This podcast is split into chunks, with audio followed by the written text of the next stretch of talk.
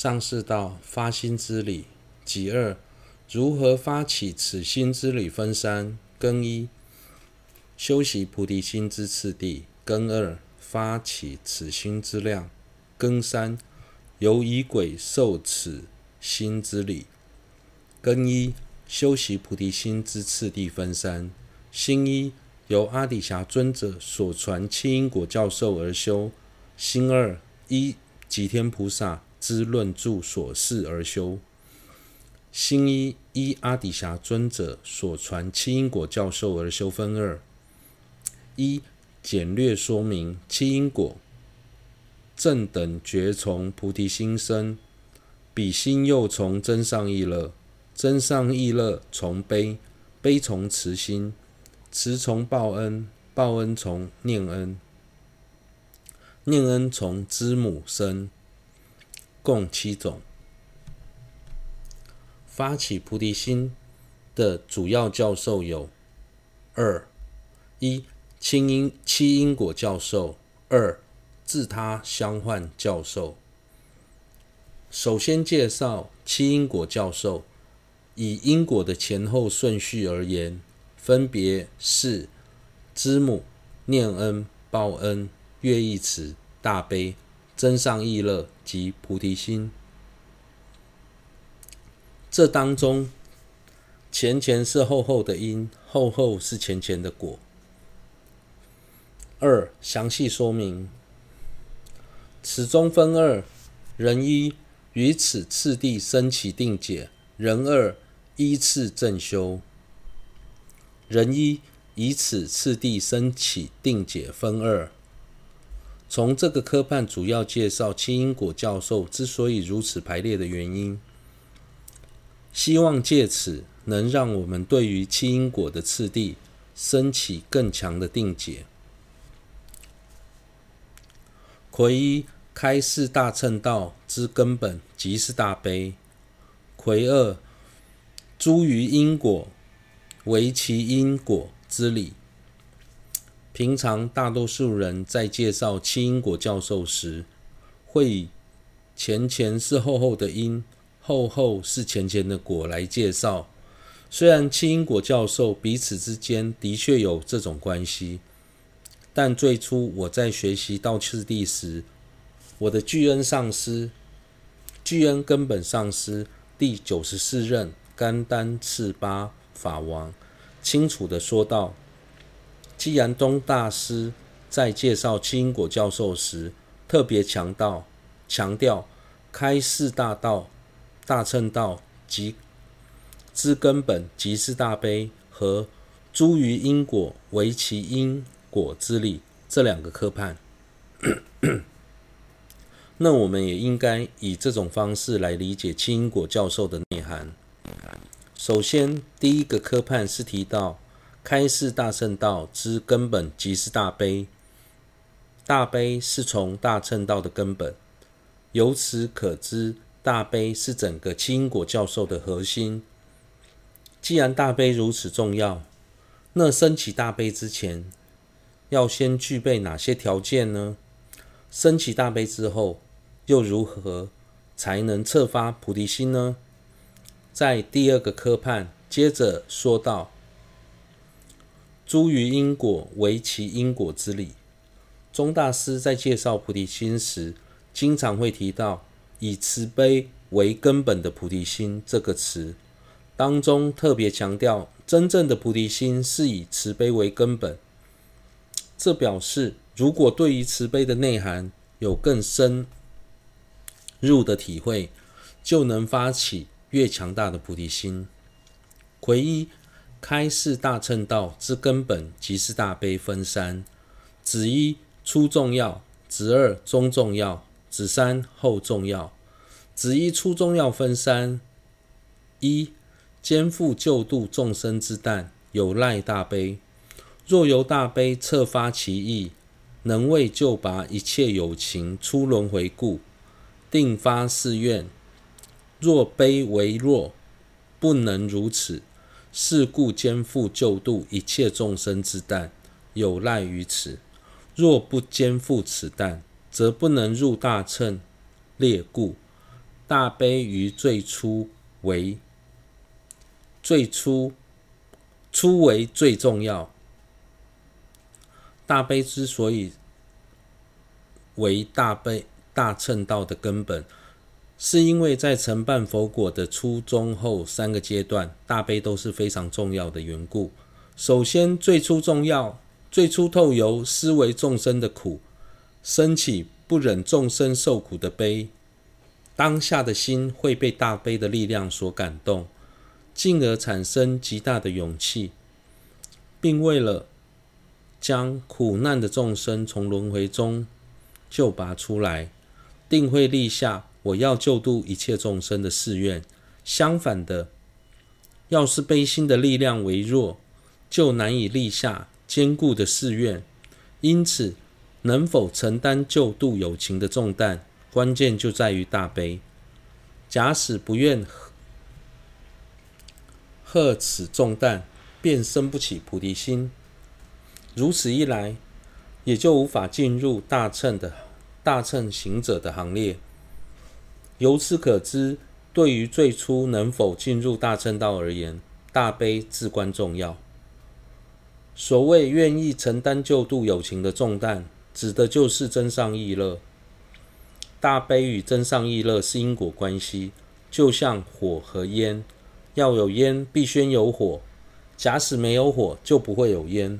相同的道理，想要升起增上意乐，就必须先有大悲。如果没有大悲，就不会有增上意乐。二，大悲是一切大乘道的前行。无尽无尽慧经云：“大德舍利弗，又诸菩萨大悲无尽。”是何以故？是前行故。大德舍利弗，譬如气息内外出入，乃是人命根之先觉。如是诸菩萨之大悲，亦是正修大乘道之前行。上一段是以正理来证成大悲的重要，这一段则是引用经教来佐证这一点。无尽慧经中说，譬如呼吸是人类生存的先决条件。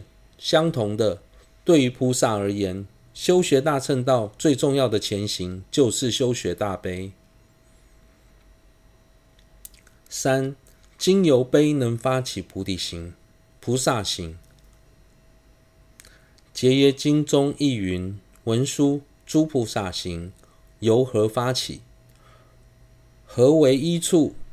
文殊告曰：“天子诸菩萨行乃由大悲发起，有情为一。”结耶经也说，诸多难行的菩萨行都是以大悲为动机，以有情为对象。止二中中要分二：一，若不若不在若不一再修学悲心，就会堕入小乘；纵能一次发起此心，去入正行，然因有情数量众多，行为恶劣，学处亦难。亦极难行，量无边尽，尚须历时无量。见以心生畏惧，畏惧却，其后退堕小乘。之之前最初的重重要时提到，假使没有升起大悲，就无法进入大乘道；而生大悲进入大悲大乘道后，要是没有一再串习大悲，当看到所要利益的有情数量众多，行为恶劣，难以调伏，所要修持的菩萨行极为难行，量无边际，加上再加上必须经历的时间非常漫长，内心便会因此感到害怕，退失菩萨心，最终堕入小乘。二，对于利他无有厌倦，易于圆满一切资粮。非为发起一次大悲，因恒串习令见增长，故能不顾自身苦乐，并于利他毫无厌倦，易于圆满一切资粮。为了避免这种情况发生，在升起大悲之后，应该时常串习，而使大悲的力量渐次增长。如此一来，就不会只顾着自身的苦乐，并且行利他时也不会感到厌倦，因而更容易圆满一切资粮。子三，后重要分二：一正文，二特别教戒，应以菩提心作为教授核心。初中分二，诸佛获得果位之时，亦不同，亦不如同小乘住于极灭，直至虚空境前利益众生，亦是大悲之力。因无此心，等同声闻。诸佛经由多生多劫修学六度，累积福至二种资粮，最终获得圆满果位时，之所以不会像小乘行者一样沉浸于涅槃的大乐中，而会选择在虚空未尽之前利益一切众生，主要的关键也在于大悲。要是没有大悲的摄持，佛在成就圆满果位后，就会像小乘的阿罗汉一样，常时沉浸于涅槃的大乐中，而忘了持续利益众生。二，外在的三个譬喻都是比喻悲心，譬如庄稼以初以种子，中以水分，后以成熟为最重要。如是大悲于佛圣果，初中后三亦极重要。此为具德月称所示说。月称论师在《入中论》的礼赞文中说道：悲信于佛广大果，初由种子长如水，时常受用若成熟，故我先赞大悲心。农夫能否有好的收成，初期最重要的工作就是播种。种子发芽后，中期最重要则是常用水灌溉。等到开花结果之后，后期果实能否成熟的关键为最关键。以此为例，想要成就成就圆满的佛果，大悲在最初、中、后三个阶段，就像种子、水分、果实成熟一样重要。入中论在解释大悲的重要时，虽然举了三个不同的例子，但这三个例子所指的都是大悲。掌中解脱，菩提心力量的强弱，全是大悲而定。菩萨们修道速度的快慢差异，也是与大悲的力量强弱息息相关。有些菩萨入密寻求速道，并能迅速成就，也是依靠着大悲之力。二，特别教戒，应以菩提心作为教授核心。分二：一，要以 菩, 菩提心作为修持的重点，故如想那琼敦巴云：于尊者前虽请教教授，终为教云弃舍世间修菩提心。善知识敦巴笑曰：此是着出尊者教授核心，此乃了知正法要义。过去有位祖师名叫想那琼敦巴，他每次到阿底峡尊者的面前请求教授时，尊者始终告诉他弃舍世间修菩提心。有一次他在总敦巴大师面前发牢骚：我每次请尊者开示，尊者都对我说说同样的话。总敦巴大师听了之后便笑他说：其实你已经挖掘出尊者所有的教授核心了。这两句话为何如此这么重要？因为假如不能弃舍世间，心中所追求的全是现世安乐，此时外表所做的任何事情都不能称为正法。即使能够弃舍世间修学正法，但是没有菩提心，所做的正法也不能称为大乘法。因此从总敦发大师的回答便可得知，他已经彻底领悟了佛法的关键。至尊洛洛桑诺布文集，菩提心到次第的精要就是菩提心，从下中士至真上意乐，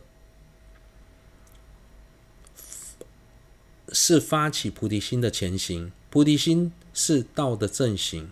至于六度四摄、生圆满次第等，则是能令菩提心持续增长的学处。二，对此难获定解，所以必须居止尽集资尽罪，依靠经论，为此最难获得定解，故需烁烁集资尽罪，研阅华严经等经论，寻求坚固定解。如吉祥敬母云：尊心宝即是正等菩提种，唯尊之心要，于凡莫能晓。想要对于菩提心升起定解并不容易，所以平时要认真的集资尽罪，透由研阅华严经、入行论等经论而寻求坚固的定解。这段文中的吉祥敬母云是指马明论师，他曾说过，世尊您心中的菩提心宝是承办佛果的种子，只有您才知道菩提心是大乘道的心要，这是其他凡夫所无法理解的。